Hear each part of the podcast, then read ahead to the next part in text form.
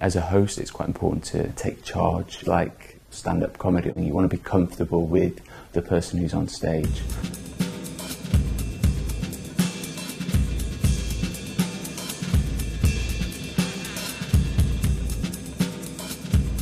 Hosting is fulfilling because you get the opportunity to create something for other people. When you're inviting someone into your own home, you create a much better connection as opposed to going into a restaurant where it's a neutral space.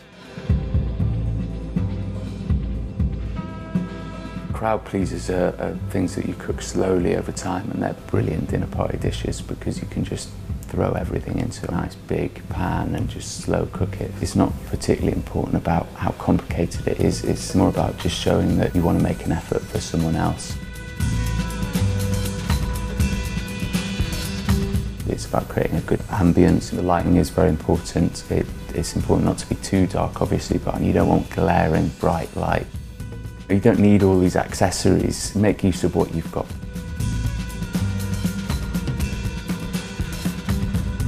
It's nice to invite people that you don't know or strangers because you can really get to know someone over a meal.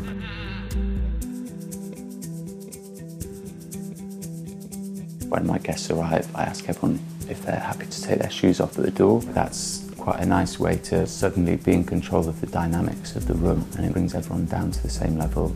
You can leave your, your outside life there, and as soon as you're inside, you can relax and feel like you're at home.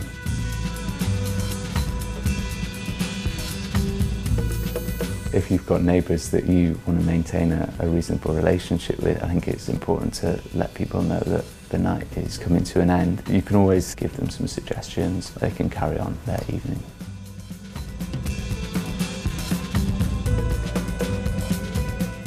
You don't have to worry too much about it. At the end of the day, they're still going to be your mates, and hopefully you'll get an invite back to theirs where you'll be able to critique their own meal.